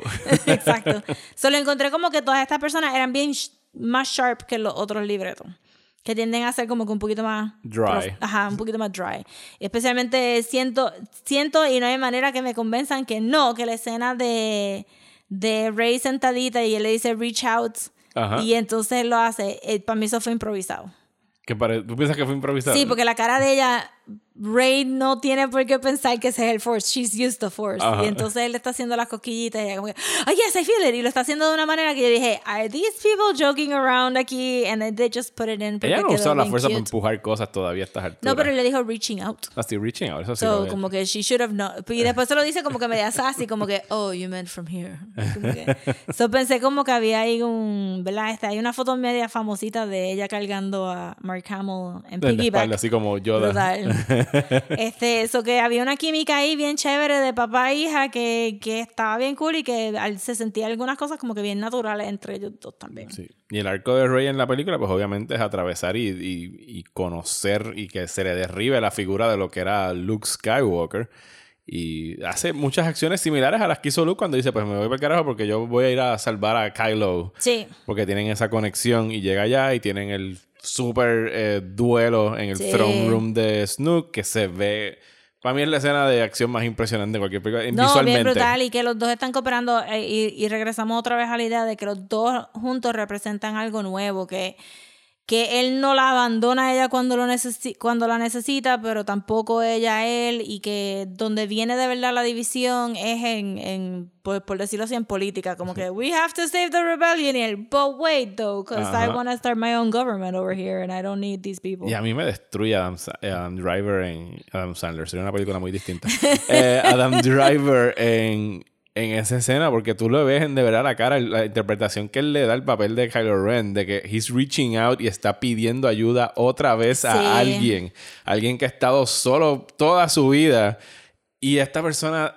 Una vez más, o sea, otra persona más en su vida le está diciendo como que, que no. no, o sea, mano, y es- ahí- ahí de verdad que se le nota la ira que tiene por el resto de, por lo menos de esta película. Porque- De- y yo pienso que va a ser un turning point grande para él en lo que vayamos a ver ahora en, en Rise of Skywalker. It's time to let old things die. Snoke, Skywalker, the Sith, the Jedi, the Rebels, let it all die. Ray, I want you to join me. We can rule together and bring a new order to the galaxy. Don't do this, Ben. Please don't go this way. No, no, you're still holding on! Let go! Join me. Sí, porque el, el, el thing de Rey es como que she was so isolated y todavía en la mayoría de la película de The Last Jedi ella está solamente eh, compartiendo con un número bien limitado de personas y, y el path de ella era como que yo no siento que ella descartó a Luke como que ah you shouldn't I shouldn't have been my hero so I'm disappointed in him. Pero sí como que oh this person doesn't have the answers that I need and I'm very frustrated with this este porque yo yo siento que ella mm, tampoco estaba idolat- Idolatrando. ajá, los Jedi tanto. No, no, era más el Luke Skywalker. Ya había escuchado la leyenda. Luke Ajá, Skywalker es exacto. lo que la Pero que mayoría de cuando lo conoces, dice. como que I'm a little bit disappointed que tú no tienes las contestaciones para mí y que no estás siendo suficientemente open-minded for me either. Y, y yo creo que ya cuando él le dice I'm gonna teach you three things y le enseña esos three things, ella lo, ella lo encuentra que son como que truths. This person is not lying to me. This person told me these truths, pero esto no es lo que yo necesito. Y si ella y cuando ella ve la mano de Kylo es como que de verdad me voy a volver a shut out de las demás personas para dedicarme a esta otra persona que no tiene mi visión tampoco. Como que, no, check it, bye, voy a ir a conocer a Paul, bye. este, y, y entonces en el Rebellion es como cuando ella llega a- al Rebellion, ya es como que I have a family and I can have a place here. Sí, de verdad, este, expando mi reach. Por eso es que la, la escena final ella conociendo a todo el mundo versus simplemente hangueando con Leia como hizo al final de The Force Awakens. Sí, que como que ella le dice como que Dios es- así es que empieza otra vez el, el Resistance con los poquitos que quedan, porque eso es lo que sobra del, Sí. del Resistance en Pero ese que momento. entonces, a pesar de que Luke hace el primer impression de leyenda, realmente la que va a hacer el Spark of the Rebellion es Rey. So al final del día también Luke fixed that too, de- en su manera. Eh, y que ella tiene los sacred texts of the Jedi que ella puede revisar si quiere, aunque yo pienso que ella no va a ser la persona de revisar, en parte porque nadie en Star Wars sabe leer, because as we know, they don't actually have any information network, pero also porque este siento que también ella se llevó el, el lesson de Kylo de forget the past. Ella ya conocía a Luke, she saw that there were no answers there, pero she saw a hero.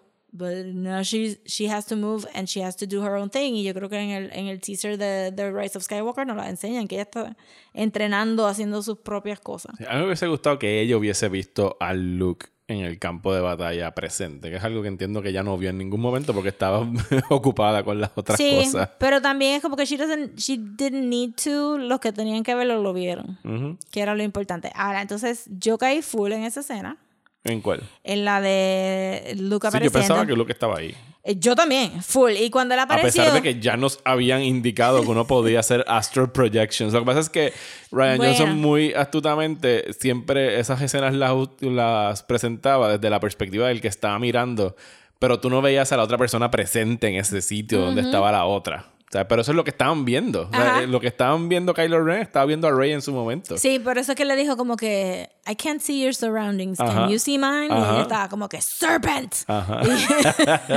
I will answer no questions. Este, pero sí, y, y, y estuvo súper brutal porque hasta el final, el último shot de Rey mirando hacia el frente cuando Kylo está ahí, te da el sentido that they're still connected, Ajá. but not really, porque creo que Brian Johnson confirmó que they were not connected. Al final. Ajá, al final, Ajá. al final. Pero entonces, cuando... Bueno, están connected con- de la misma manera que, que Luke y otra gente están connected, de Sí, que puedes pero no- sentir la presencia, pero no pero comunicarse. no mirarse, Ajá. exacto. Este, cuando Luke aparece por la puerta, Ajá. después de que todo el mundo dijo, there's no way out of this place. Ajá. Y yo le dije a mi amiga, mira, apareció. Qué bueno. Entonces, habla con Leia. La mejor, este, el último diálogo que ellos tuvieron juntos, precioso. Eh, yo lloré. Ajá, bien brutal. Porque ya a estas alturas sabíamos que Sí, Carrie que- Fisher había muerto y cuando Sí. él le da un beso en la frente y le dice no one's ever really gone, es como que ok, that's Sí. it. The waterworks are coming out. Brutal, no brutal. puedo bregar. Cuando Poe dice, there has to be a way out of here. Hell, how did he get in here? Y yo, he's right. How did he get in here? Full. Ajá. Cuando vi el recorte de Luke, yo le dije a mi amiga, qué bueno que se recortó porque Estaba su hermana, su hermana lo va a ver por primera vez desde hace mucho tiempo. Yo estaba haciendo tantas excusas en mi cabeza. Para como que Luke estaba ahí. Sí, porque yo estaba como que, mira, sí, qué bueno que Mira, y de- desempolvó su viejo suit más oscurito de Sí, Jedi. yo estaba full como que se vistió específicamente porque iba a ver a la hermana. I mean, come on. Este, y todo eso. Y fue, fue al, al, al rato que, que, pues, obviamente no tiene la, la barridita de, de yo los no me zapatos di cuenta rojos. de eso hasta la segunda o tercera vez que la vi. La primera vez yo no dije como que "Uh, no se está deslizando rojo. no, yo estaba full como sí, que yo como que yo hice, porque te enseñaron el pie de Kylo. varias veces Varias veces, eso. entonces cuando no lo hizo Luke, yo hice, wait. Pero ya mi cabeza estaba tan metida en el fact de que él estaba ahí que yo hice, I don't know what's going on, pero está bien. Ah, I'll Pero qué it out". cabrón se ve este, esos tiros en, en la nieve. En la nieve, no, en la, en la sal. En la sal, en la sal. En la sal y los. Y los Props a esa persona que le pagaron esa línea. Salt. Y ya. en la lengua. Eh, Sí. Salt. It's salt. Eh, los, los ATST, los AT, o lo- ¿cómo Los se llaman? AT-AT. Los ATATs. No sé cómo se llaman en la versión del First Order, pero en el Sí, fondo. Ellos, con el son los new AT-AT. y sunset los chiquititos. Y, los, y los tiros así laterales que se ven ellos así en el widescreen, uno en cada esquina. No, y que también después que tú la ves como que dos o tres veces es que te das cuenta como, oh, wow, el- no, wait, los, light- los lightsabers nunca se tocaron. Ajá. Él simplemente lo esquivó para taunt him y Kylo estaba full en el, oh my god, Adam Driver no cabe en el frame, te tienes que hunch over more. Y yo no sé si tuviste nunca, alguien hizo un montaje y no sé si esto es un happy accident o es que de verdad Ryan Johnson lo hizo así. Pero hay un GIF, que- hay un montaje que hicieron de los videos de, te lo voy a buscar para que lo veas si no lo has visto, de Rey practicando con el saber en Acto, que está Ajá, haciendo los sí. movimientos de cómo pelear con la piedra cuando pica la piedra. Sí, sí, sí. Los, los, los, los, los ponen paralelos a los movimientos que está haciendo Kylo en esa pelea con Luke y son los Ah, mismos. Qué nice. O sea, que están como que sugiriendo que ella estaba preve- previendo ese combate porque está haciendo los mismos movimientos que Kylo en esa Qué pelea. brutal. Y yo pienso que es como que, ah, es que, o sea, chef's Sí. kiss. Exacto. Una de las cosas que a mí me pelearon un poquito también era como que porque ella sabe manejar el, el saber bien. Y yo le dije, bueno, yo no sé si sabe manejar el saber bien porque no lo estás usando como que nuestro único ideal de cómo se maneja un lightsaber bien es de Qui-Gon y Obi-Wan en las precuelas porque Luke tampoco sabe usar el lightsaber. Este, Pero, Pero- ven acá, Rosa, si a ti te dan un lightsaber, tú no tienes más o menos una idea de cómo moverte con él y cómo hacer slashes. y-. Y, vas a hacer slashes. Yes. Y vas a tratar de hacer- cogerlo así cool, como que con el mango hacia abajo y hacerlo Claro, así. Claro, claro. ¿verdad? Tú has visto eso antes, ¿verdad? sí. Mínimo, mínimo puedes hacer un swing con el saber. For ¿verdad? sure. Eh, Ella Pero no peleó en, pensé- esta peli- en esta película con el saber. No, exacto. Digo, peleó así cuando estaban Sí, cuando- en el throne room. Pero eso es lo que me refiero que ella viene de un mundo de adaptación porque tampoco le enseñaron a pelear con el staff. No es como que ella era un aprendiz en Jakku de alguien peleando con el staff. Ella sabe sobrevivir. y sobrevivir implica que tú vas a coger whatever is lethal. Y a ella le están ganando en esa pelea al final. Ella gana por- porque le tiran el lightsaber para... No, ella. Esa ella, ya se lo tira a él. Sí, exacto. Ella gana por la improvisación de Ajá. decir, wait, I have another hand. Me puedo y tirar. lo, lo soltó y entonces cogió con, con la mano. Que, que por eso para mí es como que eh, she's good at improvising para zafarse, pero si ella estaba.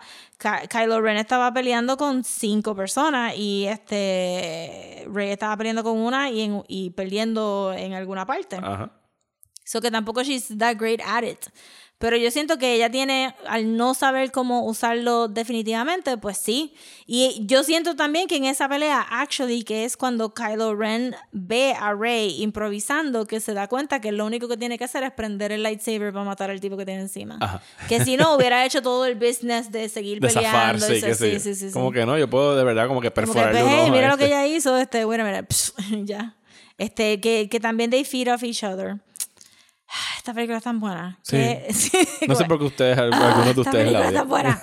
Este, también lo otro que me gustó fue, porque no hemos hablado de Admiral Holdo, No hemos hablado de Holdo. que estuvo buenísimo Eh, también. Laura que- Dern, que me encanta. Brutal. Pero Violeta, brutal. Traje el Violeta. gown, brutal. Completamente en control y sabiendo lo que tenía que hacer Sí. en momentos de tensión. Sí, Admiral Holdo. Yes, porque me gustó mucho que... Because she's a fucking admiral. y, y Poe Dameron era un ¿Qué piloto. tú has hecho? Tú no has hecho Ajá, nada, Poe, vale. ajá. Este, pero me gustó mucho también. Mucha gente se quejó de que, pues, que por culpa de Poe eh, pasaron muchas de las cosas negativas. Pues, obviamente, si él nunca hubiera mandado a Rose y a Finn. Yo entiendo la, la- entiendo la, la decisión de Holdo de no darle la información a alguien que está por debajo de ella en el chain of command. Y también a lo mejor la frustración de él de que no se la dieran, porque si se lo hubiesen dicho, a lo mejor se hubiese comportado mejor y no hacer tantas estupideces. Sí, pero yo creo que ella estaba extra, extra correcta porque claramente Lea ya había hablado con, con ella para decirle, el que yo estoy grooming es a Poe. Yo quiero que Poe sea el líder del Rebellion para la próxima. So, Holdo sabe que él es carismático, que tiene un following, que el hecho de que, de que él diga en voz alta que el plan que ella está haciendo es un bad plan va a causar un montón de problemas y que él no va a tener la paciencia porque está súper encojonado de, de, de saber que en este caso he has to keep his mouth shut. So ella no le da la información. And what does he do? He fucks it up. Porque entonces se entera del plan, lo dice en voz alta, causa mutiny. Este, Manda a Finn y a Rose a buscar otra cosa que al final no que sirve de fair nada. enough no era este no era plan de él Ajá. pero tú sabes me encantó también esa escena está brutal ¿Cuál? de- que él le dice ok run it to me again porque no lo entendió Ajá. because it's just a flyboy y ellos están ahí como que esta esta nave y él we blow it up y es como que no we don't blow it up Sirvió de, sirvió de algo un poco para world building, porque si este Finn y Rose no salen de la nave, la película se hubiera quedado solamente en la nave y no hubiéramos tenido Claro. la confirmación visual que claramente tantísimas otras personas necesitaban de que hay otros force sensitive people en el mundo y que el rebellion está ahí for them también. Que, que, que siento que, que también fue bien importante porque no es, no es Rey buscando estos force sensitive people. Es que ellos conocen el símbolo del rebellion, saben lo que pasó en En, en el New planeta Hope de la sal. Ajá. el plane- porque los nenes están jugando Ajá. específicamente en la escena del planeta de la sal. Y está- y son héroes inspirando a futuros héroes. Ajá, y Exacto, futuros y que igual son non-sensitive y, y force-sensitive people que van a pelear juntos en contra de ese, de ese, eh, de los nazis.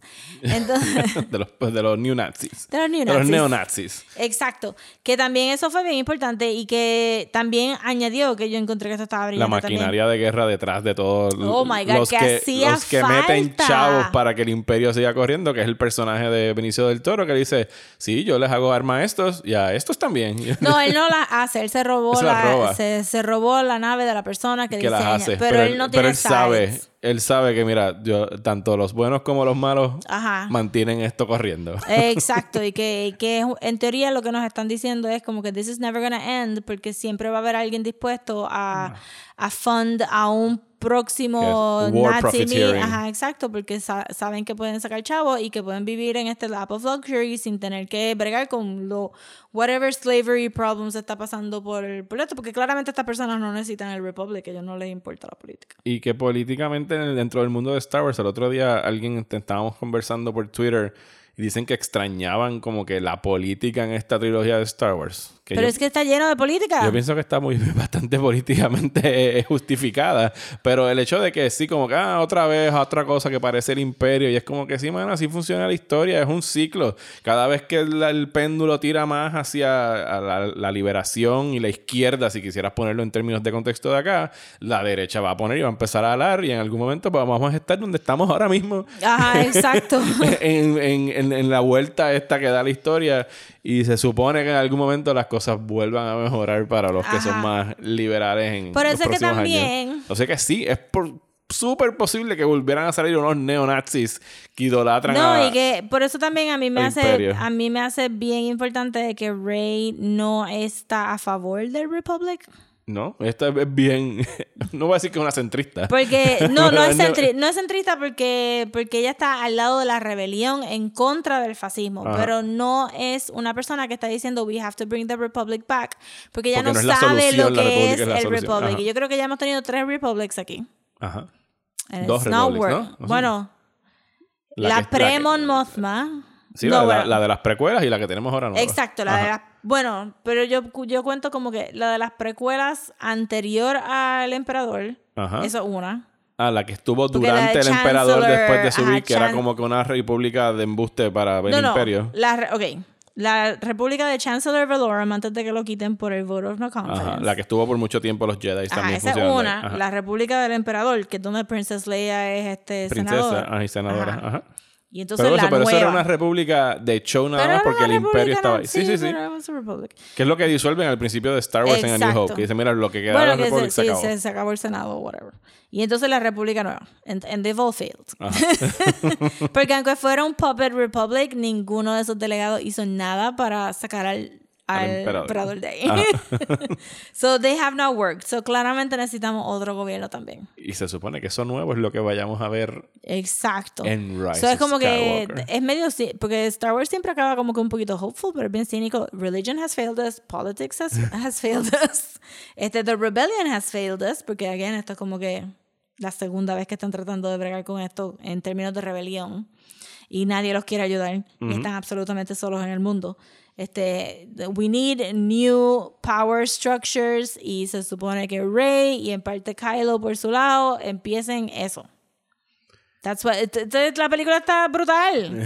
Sí, la película está. Resumiendo, la película está brutal. Todos los personajes, el personaje de Holdo Leia, que casi no la mencionamos, para mí fue la mejor película de Leia que han hecho como personaje. Oh, ese despide cu- eh, cuando se despide de, de Holdo, que, que las dos van a decir May the Force be with you at the Ajá, same y time. y- y- ah. Ah, para llorar.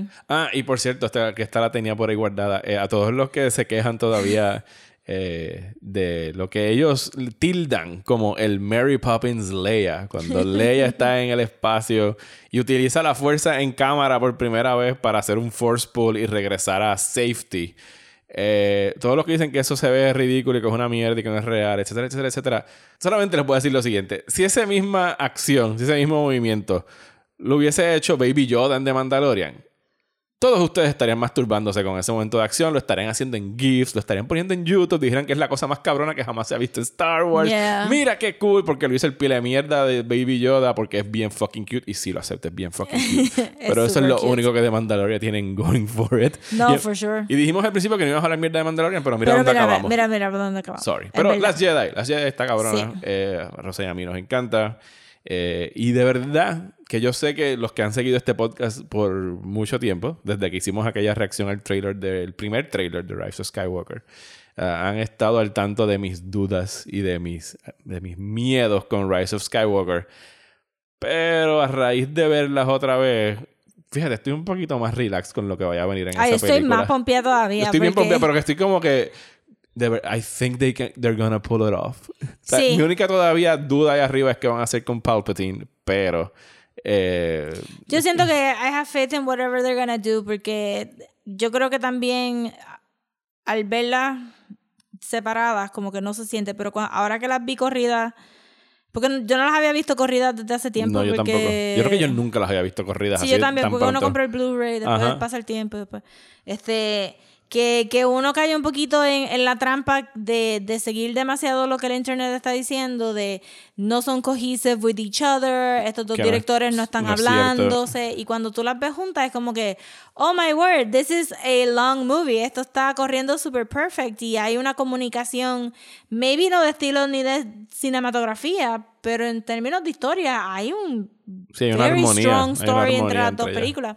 Que uno no puede pensar que, que maybe, maybe en parte eso fue el problema con Colin Trevorrow Para la tercera. para la tercera, que no había un cohesion. Pero al traer a Digo Jake- eso y que había hecho como que dos fracasos mierdas. en taquilla. Y fue como que, ¿sabes qué? Cuando, cuando dijeron que van a traer a Abrams de vuelta, dije, ok, está bien, puedo Sí, respirar. yo también dije, safe. Perfect. Y no estamos diciendo que el manejo que haya tenido el Lucasfilm hasta ahora de Star Wars ha sido el mejor, porque no lo ha sido. No, para nada. ¿Sabes? Eh, solo fue un fracaso eh, taquillero y artístico y en términos de historia. Eh, y Rogue One quedó bien, me encanta, pero eso, o sea, era como Quedó que bien amarronazo. amarronazos para lo que jamás sabremos también la verdadera historia de Rogue One y lo que pasó Release behind the scenes. de Gareth. ¿Cómo que se llama? Release the Gareth Edwards cut. ¿Ves? Yo me puedo. En, en ese estoy de acuerdo. Sí, Dame no ese cut estaría de la mal, película. No va a pasar jamás. No va a pasar. Pero, pero sí siento como que O están sea, bien. el, el Snyder Cut yo pienso que va a salir eventualmente. El de Gareth Edwards. Yo estoy bien curiosa nunca. de Snyder Cut, paréntesis.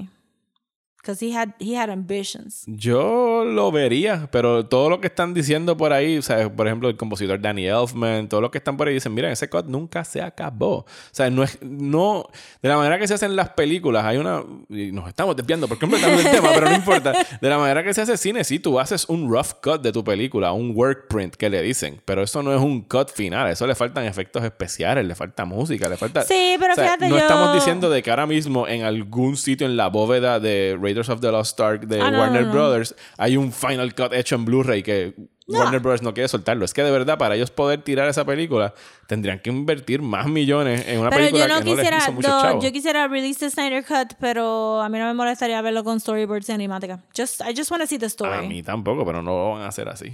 Sí. Pero entonces Anyway. en la de Rogue One también no me molestaría ver como que los storyboards y whatever. Pero viendo The Force Awakens y The Last Jedi, definitivamente estoy como que súper confiada en lo que vayan a hacer en The Rise of Skywalker porque maybe maybe you can't please anybody everybody No, you won't. and you won't and you shouldn't try y maybe yo salgo del cine y puedo decir Eh, estuvo ok. no, yo no creo que voy a decir que está. Ya estoy hype train, chuchu. Este, yo voy a salir pompía del cine. Maybe no me va a gustar una que otra cosa, pero overall, tú no puedes llegar al punto donde una u otra cosa que no te guste cancele la película completa y cancele una trilogía completa. Si no te gustaron por X o Y razón, fine. Si tú sales del cine como que todavía pejigueando, como que, ay, pero es que como ella hizo esto y esto y esto, y no es un plot hole, y no es un gaff, y no es un error, y la película te lo, te lo explicó desde el primer acto, pues mira, mano. Yo no, que yo no puedo hacer nada contigo. No puedo hacer nada contigo. Yo pienso que la historia estoy clara que no me va a gustar 100% porque es el final de una historia and you've had two years to think about it Ajá. y tú quieres ver ciertas cosas y es bien probable que esas cosas que tú quieres ver no van a pasar o no Yo no van- estoy- ¿Han dicho ya el running time de esta película? Porque Las Jedi era dos horas y media. No, no, Y era no la sé. película más larga de Star Wars hasta ahora. Yo no he buscado si han anunciado el running time de y esta. se siente tan cortita. Sí, se va bien rápido. Incluso para los que se le va lento. A ver si aquí lo pusieron en IMDb. Eh, dos horas y veinte. Dos horas y veintiuno. Nice. Este, ojalá tenga tantos finales como Lord of the Rings. Pero que yo estoy clara que la historia no, no, bueno, maybe me gusta 100%, tampoco estoy, del- tampoco estoy descartando esa opción. Who knows? Pero es el final de una trilogía con personajes que uno le ha cogido un montón de cariño y de verdad pienso que aunque la historia no sea exactamente lo que yo quería ver, I'm still going to love it 100% porque I love these movies y si me gusta The Force Awakens y me gusta The Last Jedi es muy probable que me va a gustar un montón The Rise of Skywalker.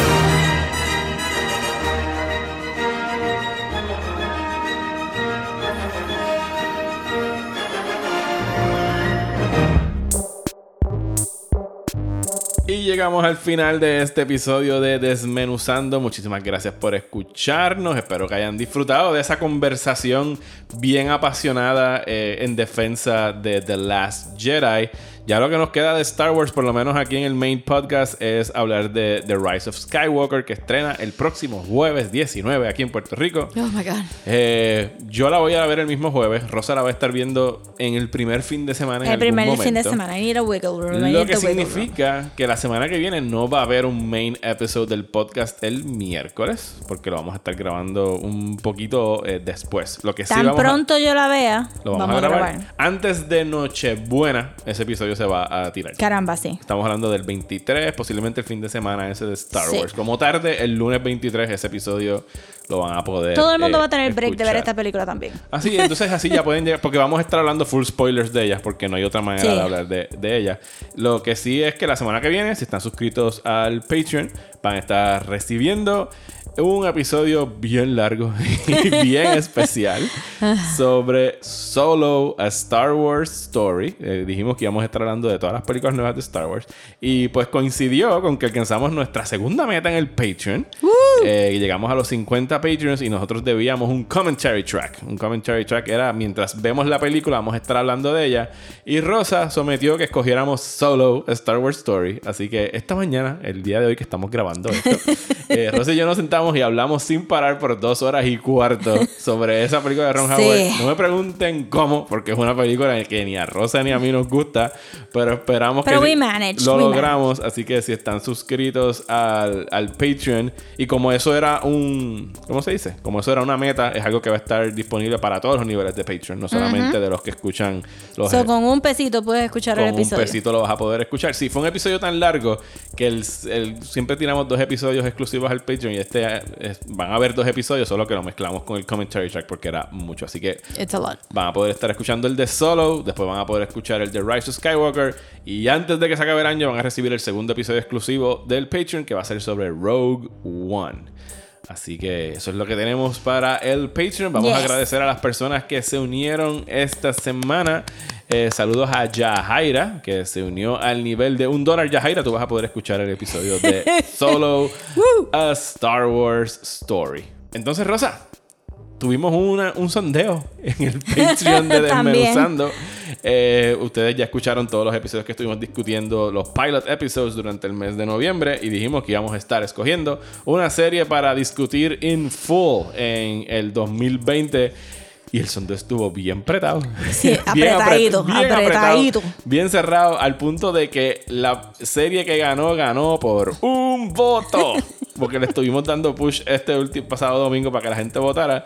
Y al final salió victoriosa. Fue Damon Lindelof versus Lind- Damon, Damon Lindelof. Lindelof. Rosa, ¿cuál fue la serie que ganó? The Leftovers. Leftovers va a ser la serie que vamos a estar discutiendo en el primer trimestre del 2020. Sí. Vamos a tener tres episodios dedicados a The Leftovers, uno por temporada. Vamos a hablar sobre todos los misterios que hay ahí. Vamos a hablar de las cosas We're maravillosas. not gonna let the mystery be. We're not gonna let the mystery be. Eh, a las personas que votaron por Lost, que fue la película que quedó en segundo lugar. Serie de televisión. Perdón, que fue la serie de televisión que quedó en segundo eh, lugar. Yo sé que quieren escucharnos hablar de Lost. Yes. Yo quiero hablar de Lost. Yo también. Rosa quiere hablar de Lost y pues vamos a hacer algo, ya que quedó segunda y pienso que es un tema que a mucha gente le va a atraer porque a lo mejor la van a ver por primera vez o la van a revisitar o quieren escuchar un análisis ya cuando han pasado, ¿cuánto? ¿10 años de su estreno? Sí, casi 10 años. Casi No, di- un poquito más de 10 años. Un poquito más. Eh, pues vamos a hacer lo siguiente. Ya que quedó segunda, y alguna gente ya lo pidieron a raíz de que perdió su favorita, vamos a estar discutiendo Lost en el 2020 también. ¿Cómo lo Sí. vamos a hacer? Pues vamos a hacer más o menos lo mismo que vamos a hacer con Leftovers. Le vamos a dedicar un episodio por season. Y lo vamos a tirar una vez al mes, comenzando en algún momento, probablemente alrededor de mayo o junio. Sí. Vamos a estar discutiendo. Satan willing. sí. Y si no se acaba el mundo con las elecciones de noviembre, a lo mejor podemos También. acabarlas. Vamos a tratar de que salga todo antes del. el- ¿Cuándo es? 6 de noviembre, 5 de noviembre. Sí. Cuando sea que viene ese maldito día. Eh, y vamos a estar discutiendo todo Lost. Entonces vamos a darle las dos perspectivas, porque Rosa ya vio Lost y yo no he visto Lost. Así que vamos a tener. Mi carro todavía tiene un Dharma Initiative sticker puesto. Vamos, vamos a tener los dos ángulos. Van a tener al novato y a la experta. Y pues nos los vamos a disfrutar mucho porque pienso que hay mucha tela de cortar ahí. Además, yo que ahora soy súper devoto del señor Lindelof, eh, ya, eh, it's time que yo vea Yes. Lost. Estoy loca por repasarla también. Y por cierto, para los que han estado preguntando y nos los han pedido por las redes sociales, eh, sí sabemos que el evento de Crisis on Infinite Earth. Yes. Rosa, tú sabes qué es eso, ¿verdad? Yes. ¿Qué es eso? Eh, es, un, es el crossover anual del Arrowverse, que este año tiene ese heavy, heavy name. Ajá. Este, ¿verdad? De la, una de los mejores como que maxi series que DC ha hecho, Crisis on Infinite Earths. Y va a coger los cinco shows que están ahora mismo, empezando por Supergirl. Sí, y esos episodios ya, el día que este episodio esté saliendo, que es el miércoles, ya van a haber salido los primeros tres episodios de esa serie, pero vamos a esperar enero para discutirla completa, así que si nos quieren escuchar hablando de Crisis, ese va a estar saliendo a mediados, bueno, en el, en el episodio que vamos Después a de regresar. Reyes. Sí, después de Reyes. Nosotros vamos a tener todos estos episodios que ya les dijimos en diciembre y cogemos un receso de dos semanas porque, pues, Because our throats need rest, porque people. llevamos cinco horas grabando hoy y ya me duele la garganta. Y en realidad, pues llega familia de afuera y pues la gente se va de viaje. Y en realidad no es una buena fecha para, para estar tirando episodios.